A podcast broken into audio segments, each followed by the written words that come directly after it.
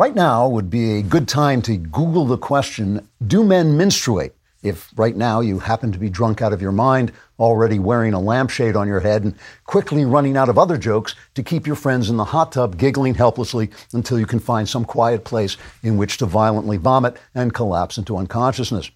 Because as it turns out, if you Google the question, Do men menstruate? the first hilarious response Google will give you is this quote, and this is an exact quote. Having a period is not a feminine thing. People of all genders menstruate, including non binary people, agender people, and even plenty of men, unquote. Now, I know what you're thinking. You're thinking, oh, Klavan, you raucously rambunctious maestro of merriment, how did you invent this absurd scenario that makes it seem as if one of the most powerful corporations on earth is trying to drag the rest of us into a swirling toilet bowl of mendacity so that we'll be ultimately flushed into the twisted plumbing of stupidity and spat out into the sewer of cultural lunacy?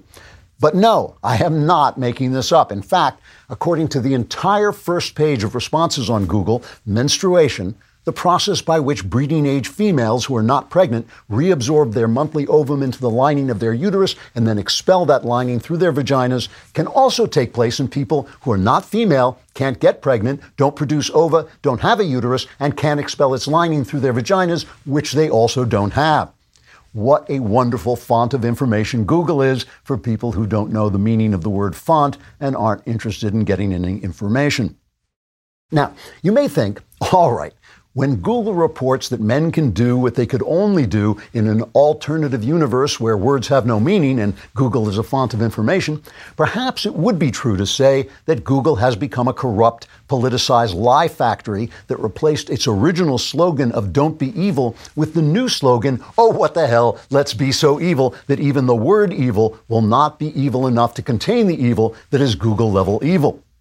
But what about the rest of the response that says menstruation can occur in non binary people and agender people and people with genders other than male and female and unicorns and brobdignags and coolie booly ulios and sacadellarikios and chugabuga nagadubadis and other non existent creatures I just invented?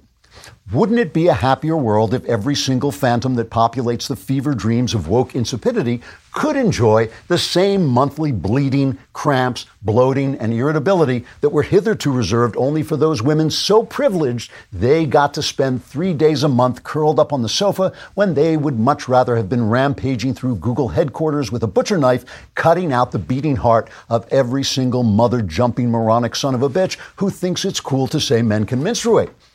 And sure, maybe the non existent creatures of Google's imaginary menagerie can not only menstruate, but are much less annoying than menstruating women because menstruating women have the disadvantage of actually existing when they menstruate, which is no walk in the park, or at least so I've been told. Still, you would think a corporation whose only purpose is to give you ready access to honest information so they can steal your personal browsing habits and sell them to other soulless corporate entities would at least create an algorithm that gives you ready access to honest information instead of lying to you about what's between your legs when a simple lowering of your chin will reveal to you that it isn't between your legs, and even if through some act of surgical barbarism it were between your legs, it wouldn't be. Now, some of you may be thinking, gee, Klavan, you sound pretty irritable about this. Maybe it's your time of the month. And all I can say is if menstruating is anywhere near as irritating as being lied to by a bunch of flabby souled corporate jerkwads like the people at Google, I'm glad I'm a man and can use DuckDuckGo. Trigger warning I'm Andrew Klavan, and this is The Andrew Klavan Show.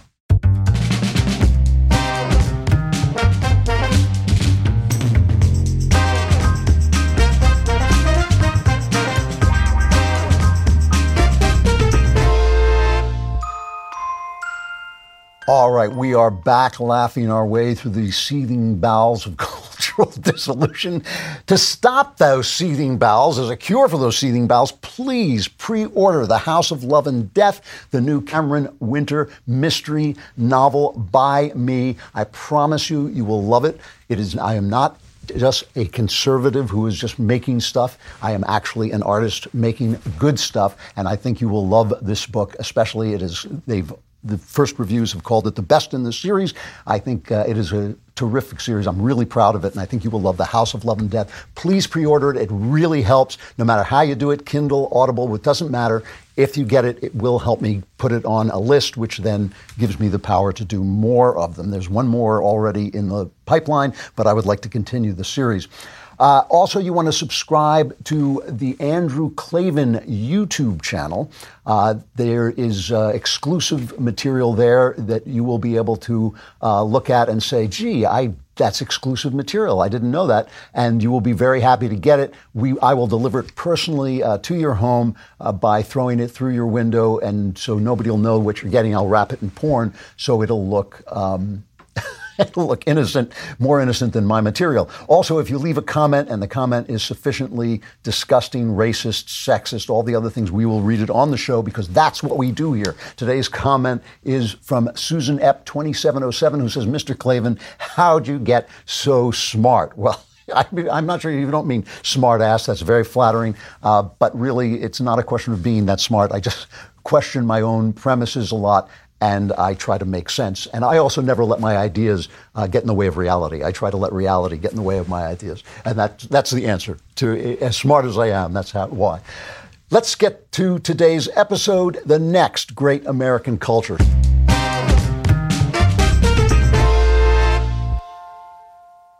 Many years ago, I wrote a novel called The Uncanny, which is a very important novel in my career. Uh, one of the characters in it says something like this. I'm quoting from memory, but she says something like this Small minds think great thoughts, but great minds proceed by the smallest of stages. Small minds think great thoughts, but great minds proceed by the smallest of stages. And these words have stuck in my head ever since I wrote them, and they have come to seem to be more and more true to me and more and more important, especially when I look online and see endless small minds thinking great thoughts. And some of these great thoughts are conspiracies, right? Everything makes sense and everything fits together, and everybody is in cahoots with one another doing things. Just over the past few days, I saw the CDC was organizing an Ebola pandemic through Burning Man, and Whoopi Goldberg was pretending to have COVID so the government could bring back mask mandates instead of the fact that Whoopi Goldberg, whom I don't like at all, but she probably has COVID. Uh, and every single person who dies young was killed by the COVID vaccine. You see this. Everybody's got a theory how everything, everything is all being worked out in front of us, and there almost is no reality. These are big thoughts finding a pattern of meaning in a chaotic, chaotic world and then looking for big solutions or just falling down in helplessness or looking to Donald Trump or, or Ron DeSantis to save them because they are not thinking the small things that would make life worthwhile and make them happy so they wouldn't be thinking these things like asking questions like what am i doing today? And what's the purpose of what i'm doing with my life? And what does it mean what i'm doing right this minute? Am i doing it right? And so on. So we're obviously going through a period of mass psychopathology.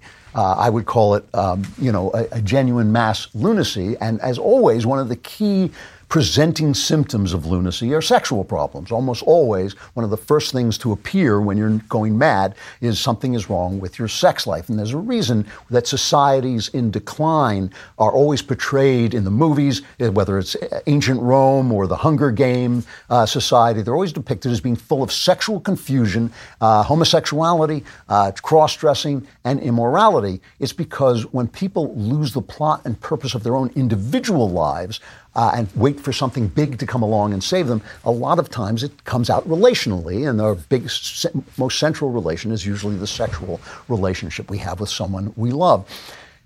I couldn't help myself, speaking of sex, I couldn't help myself watch, but I had to watch Tucker Carlson interview this guy, Larry Sinclair, who, as he told the story about how in 1999 uh, he hooked up with then state senator Barack Obama. Uh, they took cocaine. Uh, Sinclair says he snorted it and Obama smoked it. Uh, they were in the back of a limo, and then Sinclair gave Obama oral sex. Here is clip uh, 14.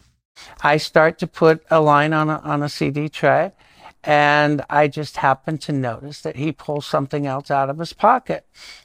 And next thing I know, he's got a little pipe and he's smoking. So I don't have an issue with it. I mean, some people smoke, some people snort. Smoking the cocaine? Yes. So as I'm doing a line, I just start this is the part where you, you know, you kind of make your move to, to see where things are going. So I just started rubbing my hand along his thigh to see where it was going, and it went the direction I had intended it to go. So I have no idea whether this is true or not. And guess what? Neither do you. I'd like it to be true because I like the idea of Barack Obama being a sleaze bag uh, in the back of a limo smoking crack and getting blown. But I can't tell you the guy. This guy also looks like a bit of a con man. He's been convicted of, of being a con man, and uh, and so I have no idea whether the story is true. But the the encounter, which is a kind of encounter that used to be at least very common among gay people because they didn't they weren't allowed to have open relationships, and so these were the kind of encounters. This meaningless, sleazy sexual encounter with a virtual stranger is something that used to be really only for female prostitutes and gay people who were excluded from uh, a sort of open sexual life. And yet now it is something that I hear more and more from young women that this is what a date looks like that you meet a guy and he expects on the first date to sleep with you and even to do uh, really strange things with you. And the reason, of course, for this is when you strip women of their magisterium, of their realm of uh, where they rule, which is the realm of creating and nurturing life and building homes, they essentially, and you give them chemicals to make them sterile, they essentially become uh, in, in a, a, way, gay men. I remember that watching that movie. I never really saw a whole episode of that show, Sex in the City, but I turned it on once and I listened for about 10 minutes and I thought, these aren't women talking. These are gay men, writers, writing dialogue for women. And that actually turned out to be the truth. We are in a moment when people are utterly lost in the little things that make up real life. And that's why I think there are no good movies, no good TV shows, there's no good music, because we no longer have re- any real sense what life is about whoever remembers what life is about will be the person and the group that create the next great American culture. And there will be one. Don't worry about that. I know a lot of conservatives love to give up and love to say, oh, it's all over. It's not all over. There is, will be a new great American culture, and it will be made by those people who remember what life is about. So that's what I want to talk about today is finding meaning in ordinary life. Think about how much you use your phone and how much information is in there. The scary part is that your phone carrier collects data on whatever it is you're doing. They say it so they can better understand your interests, but really all they want is to sell your activity to advertisers. Stuff like the sites you visited, what you've been up to online. The more they can get on you, the larger their paycheck becomes, which is why I use ExpressVPN. ExpressVPN is an app that prevents your phone carrier from being able to see the sites you visit and sell it off to third parties parties. All it takes is one tap of a button, and all of your network data gets encrypted and rerouted through ExpressVPN's secure servers for ultimate privacy. Not only does it shield your web browsing, but ExpressVPN protects all of your network data so you can stay private even when using your favorite apps. ExpressVPN works on all your devices. The best part is one subscription can be used on up to five devices at the same time. When your phone carrier tracks you, that's a gross invasion of your privacy. You can either keep letting them cash in on you or visit expressvpn.com slash Klavan. Use my link at expressvpn.com slash Klavan to get three extra months free. That's E-X-P-R-E-S-S VPN.com slash Klavan. And I know you're asking, how do you spell VPN? It's K-L-A-V-A-N or something like that.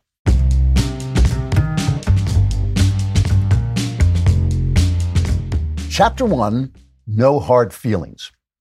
Now, there's something I really dislike in conservative culture that has become kind of common, which is our new habit of ridiculing and attacking ordinary women who are living badly. They're collecting sexual experiences and what they call a body count, and then they get confused why no decent man wants to sleep with them after they've slept with a hundred guys, and they get they feel that they've been cheated somehow and they're being mistreated in some way, or they feel that uh, they're in some meaningless job that they were told was going to be fulfilling and it's not fulfilling and now they're running out of time to have children uh, or they're angry all the time or they or men are mistreating them or whatever. And then the right has them on these shows. You've seen these shows and we've seen it online and everything where they start to tease them and make fun of them for their essentially empty meaningless lives because they lived a feminist life. And what's wrong about this? See, conservatives are so clueless about culture. What's wrong about this is people are born into a culture, and it's the atmosphere that they breathe. They don't know most people do not sta stand up and say, you know, everything we're doing is wrong. We need to change. I'm going to live in a totally different way. I don't care what my friends are doing. I don't care, uh, you know, what my sister and brothers are doing. I, am going to live a totally unique and original life. People don't do that. Most people do not do that. Those are, those are for different individuals and sometimes better, sometimes worse individuals.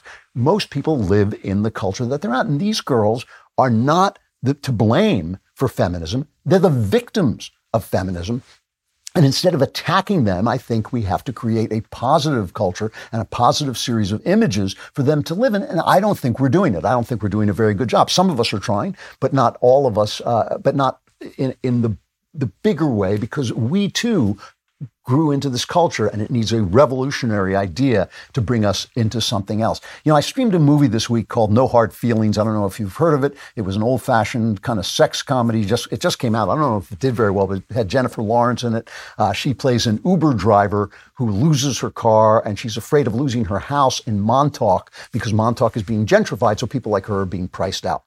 And she plays a character who's damaged by her father's absence. Uh, she has an empty sex life. She's promiscuous and she sleeps with anybody. Uh, and she's miserable. And she ghosts anybody who starts to have feelings for her. Anytime anybody uh, becomes affectionate, truly affectionate to her, she gets rid of him. Uh, and she can't leave Montauk because part of her is waiting for her father. She was, she's a, what, she's fatherless or her mother had an affair with this married guy and he doesn't want anything to do with her or with the, the baby. And so he never appears. And yet Jennifer Lawrence's character is sort of stuck in this house because she's waiting for daddy to come home, which he's never going to do. And she's exactly, in fact, the sort of girl that conservatives have on their shows and then yell at and make fun of. So, in exchange for a new car, she makes a deal with two rich helicopter parents to quote unquote date their son, who's a nervous, uh, clo- so closed off. He's almost autistic, and he practically lives in his room. And here she makes this deal that's cut two. We've just been so worried about our son. He's going to Princeton in the fall. Oh, I've heard of it. You know, we tried everything to bring him out of his shell. He doesn't come out of his room. He doesn't talk to girls. Doesn't drink. So when you say date him, do you mean date him or date him? Yes. Date him. Date him hard. Okay. I'll date his brains out. she wants to, they want her to have sex with him, but the kid doesn't want meaningless sex. He's a sensitive little guy, and he wants a relationship. And slowly, the two of them become friends, and you know you can you can figure it all out. Uh, now, despite a lot of foul language and a graphic nude scene in which a spectacularly gorgeous naked Jennifer Lawrence beats up a couple of kids, it's pretty funny. Uh, a lot of conservatives like this picture because of its values. The Fe- uh, Federalist, just choosing one of the articles I saw uh, by Aaron Gleason, it was called Coming of Age Comedy, No Hard Feelings, Gets Sex Right. He says, lack of originality notwithstanding, because a very old fashioned kind of movie. This film is interesting because of the complexities of contem- because the complexities of contemporary young adult life are portrayed with such subtle despair to the point where it crosses the line from sex comedy into sex tragedy. And I actually had the same experience. after this comedy was over, I found myself actually depressed because, you know, for instance, there's this one scene where Jennifer Lawrence, who's 32 in the she, in the movie, uh, and so these kids, these uh, high school kids, look at her like she's their mom. You know, they think she's an old woman. And she walks into this teen party looking for this boy, and the teen party is just depicted as this solipsistic, sexless, woke humorless existence. Everybody is filming themselves on their own phones. Here's just a bit of it. Uh, cut one. Yo, yo, what's going on, you guys? It's your boy Cameron B. We're kicking the summer off right at a sick house party in Montauk. Now me. Yo, what's up? It's me, Trash Gucci. If you or someone you know is being bullied, never be afraid to speak up. Bullying is not a. Hey, yo, excuse me, ma'am. Can you not do that while we're recording, please? Thank you. Just getting a beer, Frosted. Just call me Frosted. And that, my friends, is what we call a bully, huh? Oh no, not a phone. Someone help, I'm being filmed. Man. Oh, yo, mommy. Oh, how old are you? 23. Damn, you old as f- No disrespect, he loves cougars. Not the big cats. Well, why don't you two big cats f- each other then? Whoa! Hold on. Is that an insult? It sure is, Professor. Why is us having f- with each other an insult? Say what you just said. Say that again. No, I didn't mean it in a homophobic way. How'd you mean it then? It was a joke. I'm not. I've been with girls. I'm not. I'm not homophobic. so sex has become so meaningless that there's nothing that you know when she's tell, tells these two straight guys that they must be sleeping together as an insult. What they're insulted by is that she would say anything mean about gay people. So that's the only value they have, but they have no values about their bodies.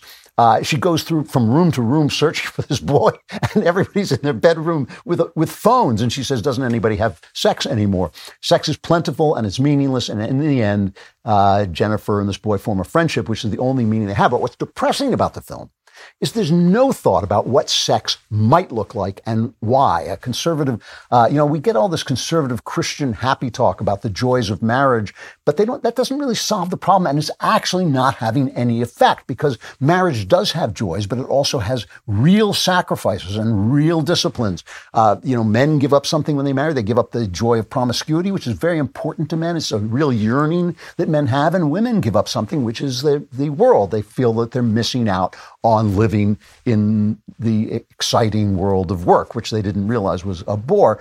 So you, you, marriage does not replace the dating life. Marriage is something different, and we have no vision. We're not giving people telling stories in which there's a vision of marriage that has the meaning that makes all those sacrifices worthwhile. So before I go on with my own thoughts, I want to stop and talk to somebody who's closer to dating age than I am. All you have to do is take one look at me to know that poor sleep can cause weight gain, mood issues, poor mental health, and lower productivity. Sleep is the foundation of our mental and physical health and performance in our days. Having a consistent nighttime routine is non-negotiable. If you're struggling with sleep, check out Beam. Beam's top selling Beam Dream has a new formula. Dream contains a powerful all natural blend of reishi, L-theanine, and apigenin to help you fall asleep, stay asleep, and help you wake up refreshed. Just mix Beam Dream into hot water or milk, stir or froth and enjoy before bedtime. And today, my listeners get a special discount on Beam's delicious Dream Powder, their best-selling hot cocoa for sleep with no added sugar. It's now available in delicious flavors like cinnamon cocoa and chocolate peanut butter. Better sleep has never tasted better. If you want to try Beam's best-selling Dream Powder, get up to 40% off for a limited time when you go to shopbeam.com slash Klavan and use code Klavan at checkout. That's shop B-E-A-M.com slash Klavan and use code Klavan for up to 40% off. And I know what you're thinking. You're thinking B-E-A-M. I didn't need that. I need to know how to spell Klavan. How do you do it? There's no E's in Klavan. I just make it look easy. It's K-L-A-V-A-N. There are no E's in Klavan.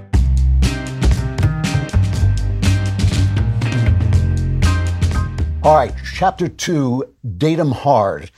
I'm going to talk today to Hannah Claire Brimelow. She's a writer and reporter for Timcast, our friends over at Timcast News. She covers politics, culture, digital trends, but most importantly, she's actually young enough to still be in the dating world as opposed to me. I'm just barely in the world at all.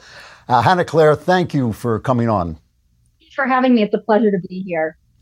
So, you know, we've been talking before you got here, we were talking about the fact that, you know, women, a lot of women are unhappy, and more and more women seem to be unhappy, according to polls. And yet, conservatives kind of invite these ladies on and they yell at them for being unhappy and for living in this world. And I want to get a feel for what it is like now to be in the dating world. I assume you are dating from time to time, at least. I am. I'm still on the hunt for the husband. Uh, my dad is really ready for me to settle down. Uh, it's, it's challenging. You know, I've always been conservative. And so when you go into university, you're actually not as likely to find someone who matches your ideology. Uh, not that you have to be identical, but it's nice to be able to share some common ground. And I think it's true that conservative women or women generally are under a lot of pressure to uh, to date successfully when ultimately it's uh, not always up to them. There are, of course, women who are raised by feminists. I think the majority of women uh, in of every generation identify as feminists. Pew Research poll from a couple years ago, but ultimately, men have to want marriage too. Men have to hold women and themselves to a high standard. Uh, I don't know if you saw, but about a week ago, The Guardian released a piece on uh, childless men. And the number one thing, the headline it ran with was, I just assumed it would happen. So if we expect women to date for marriage, we should expect men to do the same thing. So the two, the two things I, I hear a lot, and I observe some of this too, one of them is men are angry. They feel that, you know, they've been disrespected. They've, they've been called toxic. Uh, they've been told that women and men are exactly the same. And when they find out that women are totally different, they're sort of disappointed. Uh, is that something you run into, or is that just, uh, you know, news fodder? truth to it. I think ultimately men and women are uh, bred to be at odds right now by feminism and sort of the response from the manosphere, which says that you can't trust the other gender, you can't trust them to have your back, that you can't trust them to be faithful. Uh, and I think ultimately it encourages men and women not to communicate openly because it becomes about who can get what I want from the other person, right? You'll have uh, manosphere figures saying, well, women should be submissive and they're really for sex and you don't need to be faithful. And you'll have women, you know, have feminist leaders telling young women, men just want to lock you in the house with tons of children and never let you be independent. And I think that's the worst part of humanity, right? We should have faith in one another and in ourselves to pick partners who are compassionate and who lift us up to be the best we can. Uh, but it's not the culture that people are dating in. So I could understand where, on top of their financial concerns, you know, uh, marriage downturns during any depression or recession, uh, people are not thinking that dating is a worthwhile venture, and they're not particularly optimistic about the candidates out there. So I, have been married for over 40 years, uh, and it has been bliss. It has been one of the. It's been a fairy tale marriage. So I'm some, I sometimes feel that I'm a. It's a little hard for me to identify with the problem. However, the thing that I didn't have noticed about marriage, being in one so long, is that, that men give up a, a, certain thing that is very dear to them, which is variety in sex. You're giving up, you know, the fact that you're playing the field, which men care about a lot, and they have this great urge to do. In return for that, I received a home, which I would never have had on my own. I res- received a family. I received a world in which I was the respected father of a family. Is that still on offer for men, or are they just being asked to give something up without getting anything in return? I think it really depends on who you date, right? I mean, I can tell you some people more than others, and I can put them on a political spectrum, think homemaker is a dirty word, and it really shouldn't be. Uh, I can understand where women fear men who won't live up to their end of the bargain, right? If you're going to stay home and raise children and be sort of uh, the one in charge of keeping the nuclear family unit together, you need a man who's going to work hard and provide for you. You need someone who's going to be faithful. But the trade off shouldn't be something that deter people. You know, life is about sacrifice, and hopefully the things that you give up give you innumerable joy uh, because of it. Uh, women, you know, they'll say, I give up my independence, I'm giving up my potential career, things like that. But your legacy that you have to your family, your family unit is ultimately more impor- important. Now, do I think modern dating culture asks you to ask these questions? No, modern dating culture is about the dopamine hits, seeing how many matches you get on the dating app, seeing how many people you can get to like you on Instagram. It's just uh, a process that doesn't make sense for the end goal if your end goal is to be in a strong and long marriage. Mm, so okay, so that that's a, a, good question then. If a woman, I get this letter all the time. Actually, people say, "Where do I find somebody with my values?" How do you meet people after you're out of school? It's a great question. I know people feel it socially on a lot of levels, not just romantic. Um, you know, if we look to Gen Z, they're actually getting off dating apps. They're more likely to be uh, connecting with people through Instagram or Facebook. Uh, I think, especially after COVID, I personally saw the rise in matchmaking. I had so many friends suddenly saying, "Could you please introduce me to someone?" or, uh, you know, "Do you know someone who might be right for me?" And I think that return to community is really important. Uh, I had heard this joke once that everybody in the 80s met through a mutual friend they immediately lost contact with. Well, where were they meeting? They were going to community events, they're going to church, they're having dinner parties. You know, they interacted with one another. And I think uh, people who are dating now are right to follow that path. Your community is going to help you if your community reflects your values. So the, the other thing that I hear, which is a little hard for me to digest, but I, I believe it, I, I hear from women that that basically when when I was a young man a hundred years ago, no was the default for sex, and you worked your way hopefully to sleeping with girls you liked, which was all, all often difficult because the girls who would sleep with you were not the girls you liked, and the girls you liked were not the girls who would sleep with you. But I, I hear stories now where, like on a first date, guy, guys will actually ask to choke women, which is something after 40 years of marriage, I still haven't gotten to the point where I'm choking my wife. I don't think either of us would like it very much. Uh, but Uh, is this is that what you're dealing with? Or you mean are you dealing with guys who say, "Oh yeah, I want to marry a virgin, but I want to sleep with you," uh, or it, it, you know, how, how do you how do you manage that, and how do you compete in that field? Sure, I think it is what I think we use the term dating and people think that these relationships, but really it means how quickly can we sleep together. And I don't think that's what a lot of people want long term. Again, it's a momentary dopamine hit, right? You, you meet someone, you feel attracted. If you go to bed with them right away, maybe on some level you're getting some gratification. And that's definitely what sex positive feminism sells. And it's selling the same product that a lot of the manosphere is selling. Uh, that your sexual gratification is ultimately what makes you happy when we know that's not true. Uh, and to me, this is the problem with the birth control pill. Birth control pill completely destroyed dating because it made it so that casual sex is more accessible. And so instead of interacting with them on a way in in in uh, attempts to make a long relationship or at least have a healthy short-term relationship, however long it lasts, it was about how quickly can we uh, convert any kind of conversation, any kind of interaction into sex. I mean, there are teenagers who send nude pictures of themselves to people they're not dating. That tells us that ultimately we think our interactions with the other gender are supposed to be about sex, which I fundamentally don't believe. Sex is a great part of a healthy marriage, but it's not the point of dating. Again, if you want to be married, if you just want to sleep around, then modern culture is great for you. You probably shouldn't tell me you're depressed because you get you're getting what you asked for. So let's talk about birth control for a minute because now this is not the first time I've heard this women of intelligence saying this is actually a bad thing. What is a world without birth control look like exactly? Um, does, do you use birth control but not chemical birth control, or are you abstinent? What, what's the what's the system there?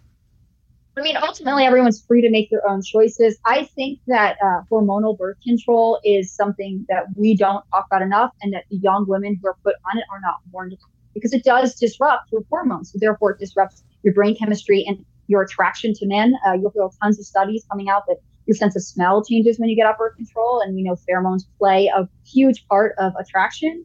Um, you know, I think, especially for young, like let's say below the age of 20, abstinence is absolutely um, the better idea because you don't necessarily know the long term consequences of your actions. Uh, I can't tell anyone, you know, I really can't tell adults what to do. I would just say that uh, in my entire life, with all of my female friends, no one is warned about the risks of depression, which uh, increase exponentially if you start taking birth control below the age of 20. Uh, and that's hormonal birth control. So again, I think that a world without birth control is difficult to, ma- to imagine. I know it was a great time, especially for families that couldn't afford to have, you know, 10, 12, 11 children. On the other hand, this thing that might have been positive in some context is u- misused and abused and overprescribed to women to the point of toxicity, in my opinion. Yeah, everything comes with a price. Um, yeah. You've mentioned feminism in a negative way oftentimes, and I think feminism is a genuinely big mistake. I mean, I'm insofar as it's about women having human rights, of course, it's just human rights. But insofar as it's feminism, it seems to me to have adopted male values. It seems to me to be saying to women that you're not actually successful unless you're successful as a man would be successful. Uh, is that something you hear a lot, or are you kind of alone in saying this? Hasn't been more open about my particular, and I've always been openly anti-feminist. I do not identify as feminist. I haven't since I was 14. And someone asked me, "Don't you think women should vote?"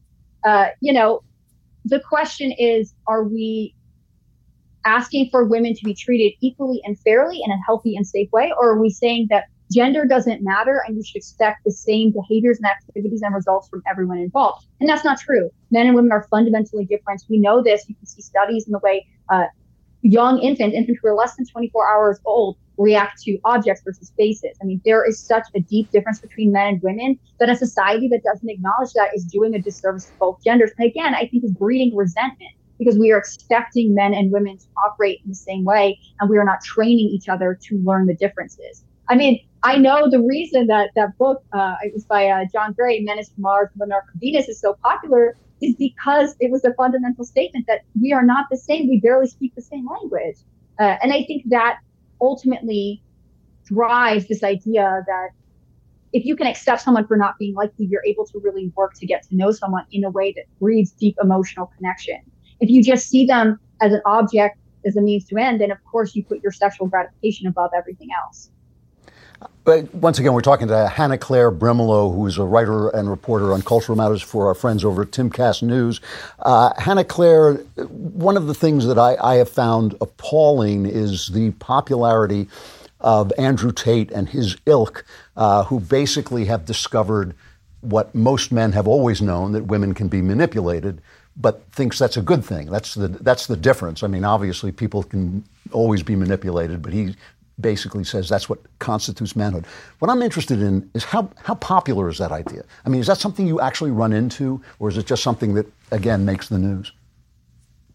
I think you run into it in men that are seeking uh, lessons. I think it's uh, what I've learned. You know, Andrew Tate is a successful businessman. He's obviously built himself an empire. And men who feel as though culture tells them that their instincts, their natural masculine tendencies are bad, might be looking for someone to tell them, hey, no, you're good the way you are.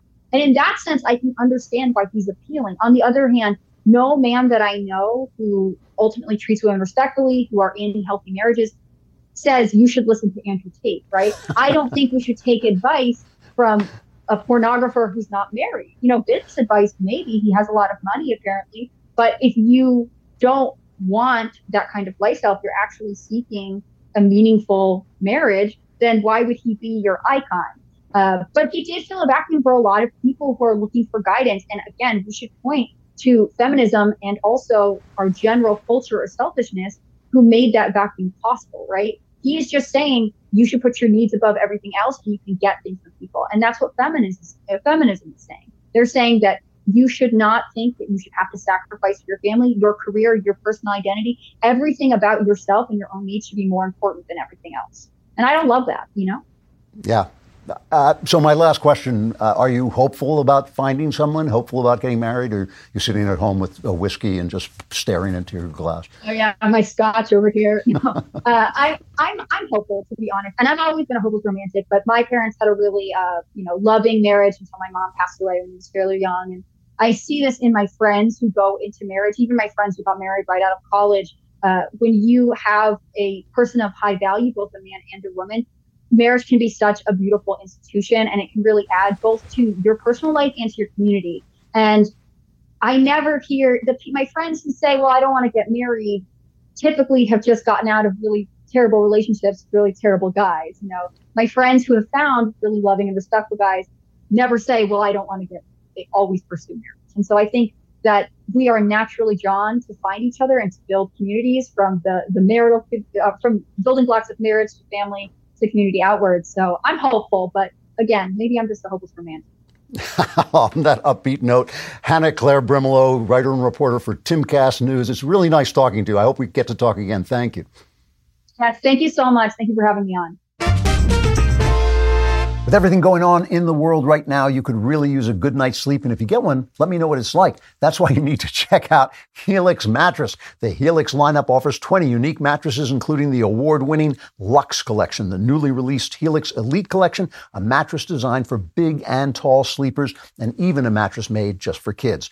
I've had my Helix for years now. I love it, and I get to experience a lot because I'm awake all night. Helix has a sleep that matches your body type and sleep preferences to the perfect mattress because why would you buy a mattress made for someone else? Go to helixsleep.com slash Klavan. Take their two-minute sleep quiz to find the perfect mattress for your body and sleep type. Their flexible payment plans make it so that a great night's sleep is never far away. Helix is offering 25% off all mattress orders and two free pillows for our listeners in honor of Labor Day. Go to helixsleep.com slash Klavan and use code Helix Partner 25. This is their best offer yet. It won't last long. With Helix, better sleep starts now.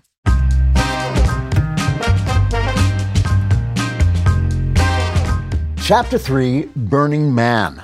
Now, without relationships and without understanding the meaning of relationships and what we're doing when we have sex or when we uh, sit and have dinner, whichever we're doing, uh, you know, without that key male female relationship on which society depends, because it's not only the source of life, it's also the source of organization and freedom, uh, life just becomes a series of big ideas. And that's why I'm very, very suspicious of big ideas. It's not just the conspiracy theories, uh, but it's also these ideas of how you're going to fix everything. You're going to fix the world. It's really, uh, you know, it's those it's those big ideas that actually make things work. You know, freedom and capitalism work on small ideas. I have an idea for a store that sells books online. I have an idea for uh, a way of streaming movies on TV. Those are the ideas that come up in in freedom and in socialism. Uh, it, but in freedom and in capitalism, in socialism and globalism, those are those big ideas. Uh, you know, everything's going to be paradise. Everything's going to be great, and that's why we laughed when Burning Man fl-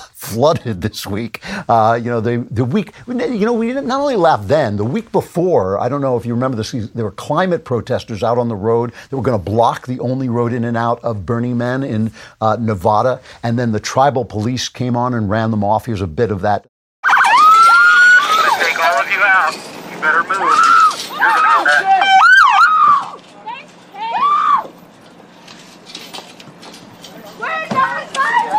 Get out now! Get out! On the ground! All of you on the ground now! Get on the ground! We're not violent! Get on the ground! Oh, we're not Don't move! violent! Give me your last name and date. So who's threatening to get the gun? No one has a gun. Yeah? No one has a gun. We have no there. weapons at all! Officer, will you tell me where you We're environmental protesters! we have no weapons. We're environmental protesters. You know, when your individual life, when you don't have a life that makes sense and has meaning, that's what you go for. You go for those big ideas that are going to make you important and a hero. And she's not. You know, she's this person sitting in the middle of an empty road. And so we laughed at that. You know, but th- but these big ideas are, are everywhere, especially among people who want power and people want to be important. You got Bill Gates. He's going to bioengineer the world. He's going to spread chemicals in the sky that are to dim the sun. This is actually an idea that Bill Gates has now that Jeffrey Epstein's dead and he can't get the you know underage girls anymore. He's going to dim the sun. Thank you very much. Joe Biden is going to destroy the oil industry and you know we'll have net zero emissions. Tony Blair wants vaccine mandates. Here's one of my favorites. There's a bioethicist. Uh, what's his name? Matthew Liao. He's got an idea how to save the planet uh, from by stopping people from eating meat. Uh, cut six. 18% of greenhouse gas emissions come from livestock farming. So, if we eat less meat, we could significantly reduce our greenhouse gas emissions. Now, some people would be willing to eat less meat, but they lack the willpower. Human engineering could help. Just as some people are naturally intolerant to milk or crayfish, like myself, we could artificially induce mild intolerance to meat by stimulating our immune system against common bo- uh, bovine proteins. I mean, this is this is what people are actually thinking about. They're often Davos. They're going to control everybody. They're going to make sure everybody gets a, a pill that has a little beeper in it that tells them you took it. So in in Switzerland, they'll know when you took your pill in New York. These these big ideas, which are really, really, really destructive. They never ever solve anything, and they really don't um, make life better because, of course, they don't take into account the fact that individuals want to make their own choices and do their own thing. They don't even believe in individual choices. They've lost the plot of small life. They've lost because they don't believe there's a meaning to life. It's just making, uh, you know, making adjustments. I'll, I'll, it's getting a little hot. I'll dim the sun. That'll that'll help. They don't actually understand what life is or what people is. And so, you know, we laugh when these environmental protesters and, and cheered because it was a it was tribal police who cleared the way into Burning Man, and so they couldn't attack them. The press couldn't attack them as being anti the environment because they're tribal. So you have to be nice to the tribal police. So so conservatives are cheering about this. Yeah, thank heavens for the tribal police clearing the road into Burning Man, this orgy of uh, you know drugs and sex in the middle of nowhere that is just as as bad, uh, you know, just as bad a big idea. It's this big idea that we're all going to be self-reliant, and it really is a collection of very very rich people pretending to be self-reliant. They, you know, they come in there with all their camp stuff and their all their food and everything, and then it gets rained on. So it's hilarious. Now we're laughing at that. So we're laughing at the uh, organization. I have to say, it made me laugh too because the, it's kind of a it's a pagan festival. They set up fire to a big Burning Man at the end, and they are they're out there uh, on the playa, which is a dried up lake bed. And the way they talk about it, there was one article by Cory Doctorow. Uh, he, he was talking about how bad, because it rained and it flooded the, the playa. And he said, though such rainstorms are all but unheard of, harsh weather at Burning Man is absolutely normal. I've been caught in at least one whiteout dust storm every year. This is how the playa teaches patience. Whatever pleasurable thing you find yourself doing is every bit as fun as the thing you were planning to do, so enjoy it. This is how the playa teaches solidarity. So the earth is going to teach them how to live. You know, I couldn't help but think when I, whenever I hear about Burning Man, I can't help but think of the film The Wicker Man, a famous film from the 1970s. Uh, it was written, it's a really good movie, actually. It was written by Anthony Shaffer, uh, who wrote the terrific mystery play Sleuth. If you've never seen that, you should get the original film with Laurence Olivier and Michael Caine. Uh, he's the brother of uh, Anthony Shaffer, who wrote uh, Amadeus and Equus. Anyway, the film is about a uh, fundamentalist Christian police officer who comes to an island where he suspects human sacrifices are being made to a pagan god, uh, who and they put the human sacrifice in a tremendous wicker man and set it on fire. And a lot of the pleasure of the film and the interest of the film comes from the confrontation between this uptight cop played by Edward Woodward and the relaxed but homicidal uh, leader of this pagan group played by Christopher Lee. And at one point, they're looking out the window, and these nude women go jumping over fires, and uh, the cop is scandalized. And here's the scene between the cop and Christopher Lee, cut three. Now, those children out there, they're jumping through the flames in the hope that the god of fire will make them fruitful. Really, you can hardly blame them. After all, what girl would not prefer the child of a god to that of some acne scarred artisan? And, and you, you encourage them in this? Actively. It's most important that each new generation born on Summerisle be made aware that here the old gods aren't dead. And what of the true God? To whose glory churches and monasteries have been built on these islands for generations past. Now, sir, what of him? Well, he's dead. He can't complain. He had his chance, and in modern parlance, blew it he, he blew it. And I can't help but watch the scene and feel that Christopher Lee has a point. First of all, there is no way that this sourpussed cop uh, who is so scandalized by naked women is going to win a contest of selling his ideas with this happy, uh, free-thinking, you know, guy who's cheering for naked young people that's simply going to be more appealing because if your philosophy is don't do this, don't do that, and not scandalized, and don't be naked, and don't have sex, and don't have fun, uh, that's just not a big sale. And I couldn't help but think when I see, when I saw churches closing at the behest of government during the pandemic, when I saw them folding up like dead weasels, basically, and oh, if you want us to close, then we won't have mass, we won't eat the body and blood of Christ. I, I, and when I see them open up again, and they've got gay flags and uh, Black Lives Matter flags. Not to say anything against gay people or, or Black Lives Matter, but they, they're supposed to be preaching Christ crucified, which has nothing to do with any, any of those things. I feel like the church has basically surrendered. It has surrendered to Burning Man. It's surrendered to this uh, pagan idea that the earth is all there is, and basically our sexuality is sort of a, a kind of a, a meaningless you know, but mis- weirdly mystical, but also weirdly meaningless thing with no other, um, with no other meaning outside of itself and the pleasure that you experience in doing it. I feel like we've lost the argument, and all Christians have is this kind of grim, uh, you know, this grim disapproval, but also laughing at people who are trying to do something else. At least the people at Burning Man aren't closing. At least the you know like the churches did. At least they're not basically uh, disavowing their values like the churches have. So I think in this final chapter, I would like to take a look at what, how maybe we start to build a culture that's that can put forward these ideas again, maybe in a new way, but maybe old ideas uh, suited for a modern world. So let's go to our final chapter. What do we mean?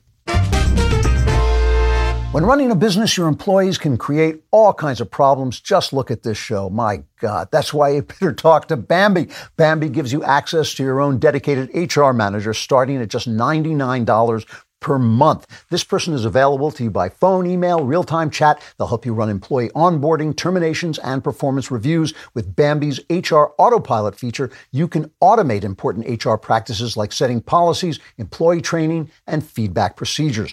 All of Bambee's HR managers are based in the U.S. and can support the nuances across all 50 states. HR managers can easily cost $80,000 a year, but Bambee starts at just 99 bucks per month. Schedule your free conversation today to see how much Bambee can take off your plate. Go to Bambee.com right now and type in Andrew Klavan under podcast when you sign up. It'll really help the show. Spelled B-A-M-B-E-E dot com, Bambee.com. Type in Andrew Klavan. How do you spell Andrew? It's K-L L A V A N. V-A-N, there are no in Klavan.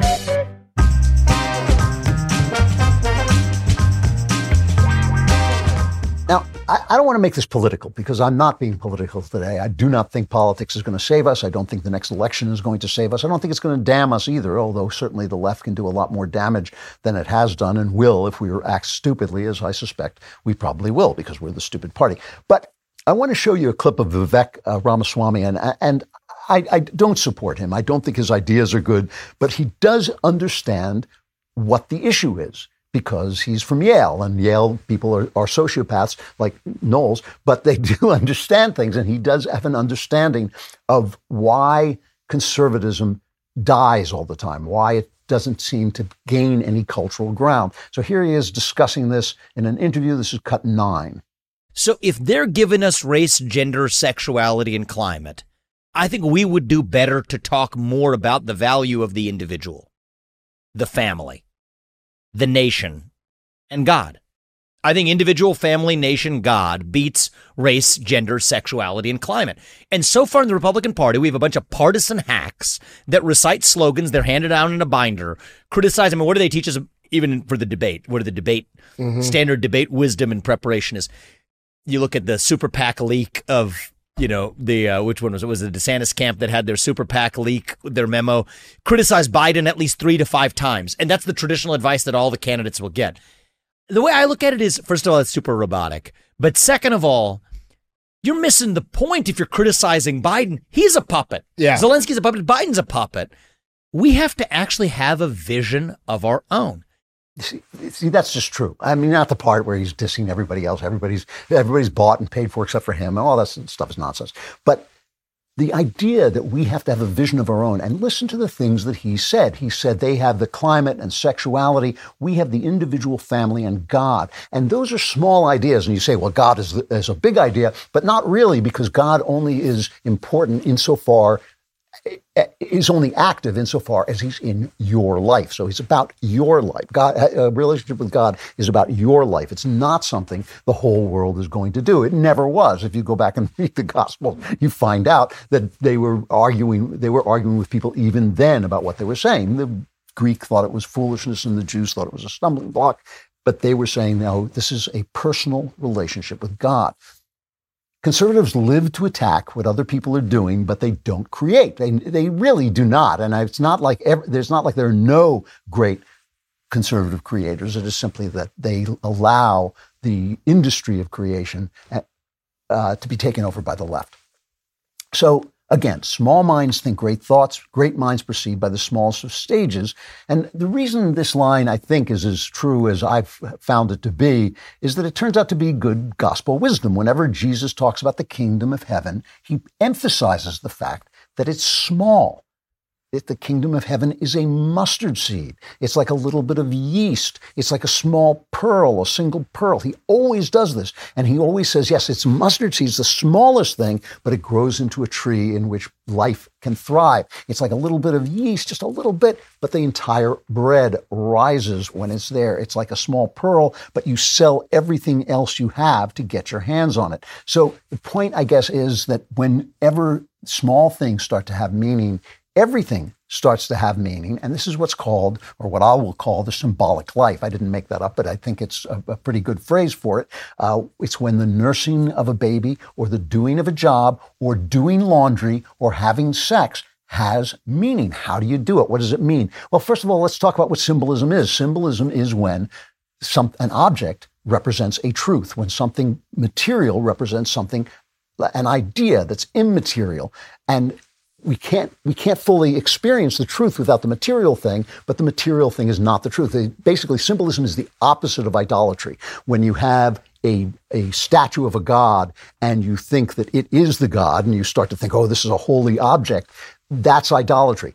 But when you have something that reminds you of God, like for instance, you uh, have a have a crucifix and you say, obviously this is not God, but it reminds me, it puts me in mind of God, it communicates God to me. That's symbolism. It's a different thing. Language is symbolism. All language is symbolism. The word tree is not a tree. It represents the truth of a tree. A tree is a, a word is an object basically that represents an idea that we have, and so we can communicate it. Uh, we can communicate it to one another the left has used this. The left doesn't actually understand it. It thinks the word is the thing. They are idolaters. That's what postmodernism is. It's the idea that the word is the thing. So therefore, if I change the word, it's going to change the thing. If instead of calling you a cripple, I call you uh, special or handicapped or something, it's going to change what you are. But no, the meaning just flows into the new word because the meaning is the thing and the word is just a symbol. A man doesn't become a woman by changing his pronouns. He doesn't that doesn't do a thing. He doesn't become a woman because you stop defining the word woman. All these things remain true. You've just destroyed the symbol. It's idolatry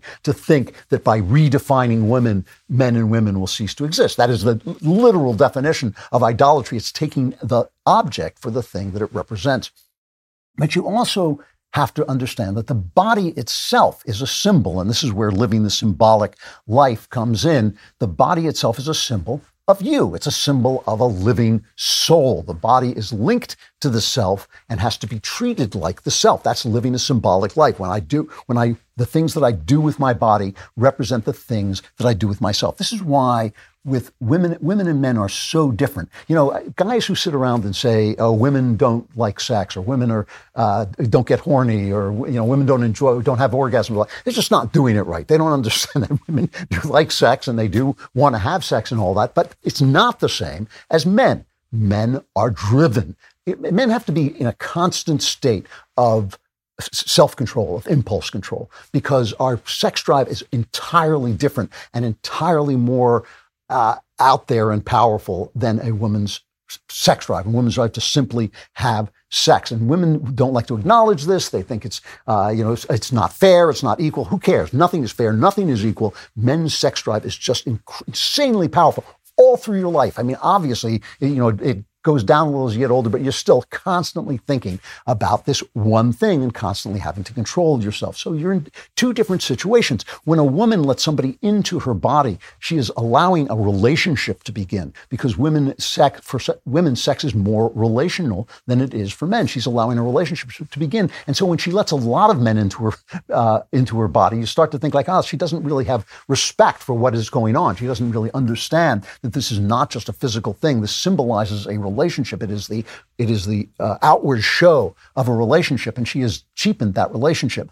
Men have a different problem altogether when they try to be faithful, when they become uh, when they dedicate themselves to fidelity, they're giving something up. They're giving up this incredibly powerful urge that is identified with their manhood in their mind. That's why conservatives think Elon Musk is great, even though Elon Musk has had children by 10 different women. And they think, well, yeah, because a guy's going to Mars, you know, men have this uh, idea of, of conquering and expanding. And they think, ah, yeah, Elon Musk is doing that with his body as well. But the fact is that sexual restraint in women is elevating and transformative and appealing because it shows what their bodies are representing to them, which is relationship.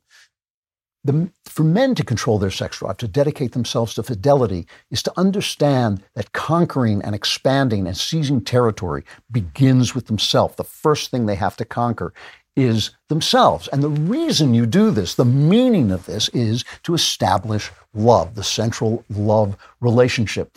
That is what you are honing yourself into. You are honing yourself into an object that can love. Now, love is a word that gets thrown around so much, so I'm going to define it for you. Love is understanding completely the reality of another person and including that person all the same in your ego, in you, the, the things that are good to you and bad to you. When you do that, when you do that, you begin to experience the world in a new way. And it leads to the possibility that you can experience the otherness of God and yet replace your ego with the ego of God. When you do this, you will live a life of joy. I believe that when you do this, you actually become an eternal character. You actually live into eternity, but you don't have to believe that because the joy that you do, that you have when you start to understand the meaning of what you're doing, that a woman is essentially establishing love with her body, that a man is limiting himself to love with his body, that they are doing something different to get to the same place. You start to live in a way that it is simply joyful. When you love other individuals, when you include other individuals, the reality of individuals in your ego, you begin to learn how to do that with God. You begin to see that God is other than you, something besides you, something more than you, something greater than you, and you include that greater thing in yourself. You know, C.S. Lewis said that the most beautiful book in English was Centuries by Thomas Traherne. I read it all the time. And Thomas Traherne said that um, he said, if you love God, angels, and men, if you triumph in God's work, if you delight in God's laws, take pleasure in God's ways in all ages, correct sins, bring good out of evil, subdue your lust, order your senses, conquer the customs and opinions of men, and render good for evil, you are in heaven everywhere. Above the stars, earthly things will be celestial joys, and here beneath will things delight you that are above the heavens. All things being infinitely beautiful in their places and wholly yours in their places, your riches will be as infinite in value and excellency as they are in beauty and glory. That's the point of marriage. That's the point of dating. That's the point of sex. That's the thing you're trying to get to. And you can't do it without discipline. You can't do it without sacrifice. You can't do it without the work of love. But it is all worthwhile. Whether we love it or hate it, AI is here to stay. And AI is expected to create over 100 million new jobs globally. Some of those jobs will include data scientists, product designers, robotic engineers, and surprisingly, tax managers with AI skills. ZipRecruiter is the best way to use AI to help you find people with these skills. ZipRecruiter's AI identifies candidates who are best suited for all kinds of roles. Right now, you can try it for free at ziprecruiter.com slash Klavan. Do you want the most qualified candidates? ZipRecruiter uses its powerful AI to find and send you people whose skills and experience match your job. Then ZipRecruiter lets you easily invite them to apply to encourage them to apply sooner. In fact, over 3.8 million businesses have come to ZipRecruiter for their hiring needs.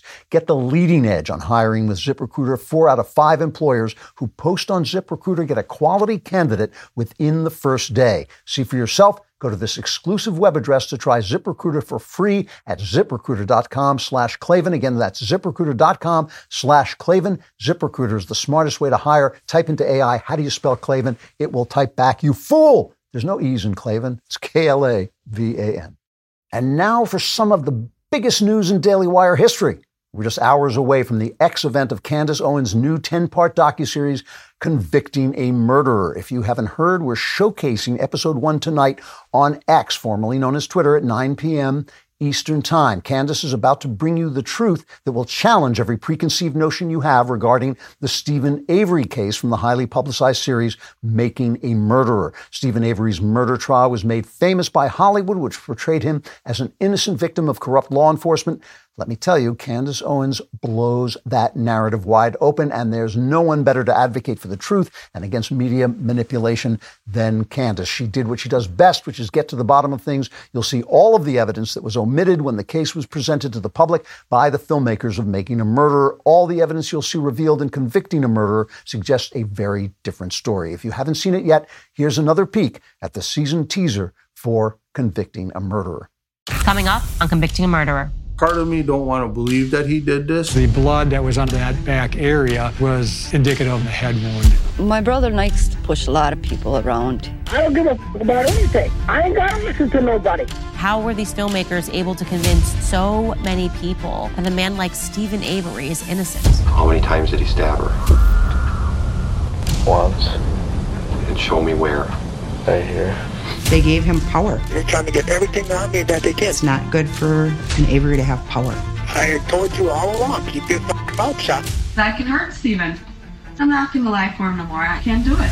Watch Convicting a Murderer, a new 10 part series on Daily Wire Plus. After you've watched episode one on X, you will be hooked, especially all you true crime junkies. True crime episodes are like cookies. You can't just have one. Luckily, we made episodes two and three available on Daily Wire Plus this evening, so you can enjoy those as well. Episode two is free. Episode three is only available for Daily Wire Plus members. So head over to dailywireplus.com slash subscribe. Sign up today. It's time the people got the full story about the Steven Avery case. Don't wait. Sign up now so you can view the full series with new episodes releasing every Thursday exclusively on Daily Wire Plus. I personally can't wait to see the rest of it. I've seen some of it. And it is really an interesting, interesting documentary. Don't miss this explosive show. Everybody is going to be talking about it. Go to dailywireplus.com slash subscribe and sign up today. All right, Klavan clapbacks. So you were left with a bad taste in your mouth. Uh, something, yeah. yeah, yeah, I noticed that. Not the best choice of words for Tucker Carlson on that one. All right, Klavan clapbacks. Klavan is spelled with a K. Clapbacks is spelled with a K at dailywire.com. Send in your reactions to the show, uh, your opinions. If you agree with me or if you're wrong, it doesn't matter. We will read them on the air. This one is from Ken. He says, Hello, Lord Klavan, banisher of ease. Since I'm apparently wrong about this, I'd like for you to at least tell me why I'm asking about the debate moment where you said that DeSantis lost for avoiding the question about January 6th. I think Fox asked a wrong question. I'm so over January 6th. Uh, and I think that the majority of the Republican primary voter base is as well. Does my opinion change anything for you, or can you explain why my opinion is wrong? Well, you are wrong simply on the basis of the fact that, as I said would happen, uh, DeSantis's numbers tanked they just collapsed greater after the debate. And I still think he has a chance to win. I think he has a chance to come back, but this was bad debate for him. And it was bad for the reasons that I said it was bad. It doesn't matter what you think. It doesn't matter what I think. It doesn't matter what you think is important. Part of being in a campaign is appearing to be the person that people will vote for. And you don't appear to be that way if you can't respond to the questions that you're asked. The press always asks stupid questions, shallow questions, gotcha questions, unfair questions. You got to be ready for them all. Nobody is going to blame the questioner. You might, but the people who vote are not going to blame the questioner. This is a thing that you are doing, which is trying to win the election. And he did it badly then. I hope he does it better because I think he would be a good president. I think he'd be a great president. And I think Trump will lose. That's what I think. I could be wrong about both, but that's what I believe. So I'd like to see him do better. From Brenton, big fan of your show, Andrew, but listening to the member block section about being born gay was really disappointing. You tell us homosexuality is genetic. That's just not true. It's like saying adultery is genetic or stealing is genetic. No, it is not, because that would be, it would be like that if I said homosexual action is genetic. If I said being acting out your homosexual desires is genetic, but I meant the desires themselves. Most men don't want to sleep with other men. I've never spent a second thinking, hmm, that guy was really handsome. I wish I, you know, this doesn't happen. If you have, if you are born with that mindset, women are not attractive to you and men are. You don't fall in love with women, you fall in love with men. What you do with that is up to you, and what you do with that is up is something that you have to work out morally. But the, that it is genetic, I'm absolutely certain. Although I do believe the genes pass from the mother, and possibly the thing happens in the womb. Uh, let me see if I can get in a quick one. Uh, Joseph McHale says, "Love the show. I was having a discussion with the about the wife taking her husband's name in marriage with a friend recently. I'm curious to hear your thoughts on the matter. In particular, does this even matter in a post-Christian world? Kind regards, Joe. Well, Joe, first of all, it's not a post-Christian world. We're in a post-Christian society. It's a Christian world." that's why that's why the post-Christian world looks exactly like the pre-Christian world because they had it wrong before and they'll have it wrong after. But it is not a post-Christian world; it's a post-Christian society. So yes, it still matters. I think that a man and woman, when they are married, should become one family. I think that the woman is leaving the, her family of origin to become one flesh in the man's family. I think it is right and appropriate for her to take her husband's name, and I think it is better for the children to have a new family based on the father's family. I think these things are uh, not just customs, I think they are built into the system, the human system, and can't be thrown away without throwing away something urgent. So I, I, I think you should really make that a, a, a point before you get married. We're going into member block. The rest of you are being plunged into Klavanless darkness. So become a member today. Go to dailywire.com slash subscribe, dailywire.com slash subscribe. Use code Klavan at checkout for two months. If you're already a member, come over to member block.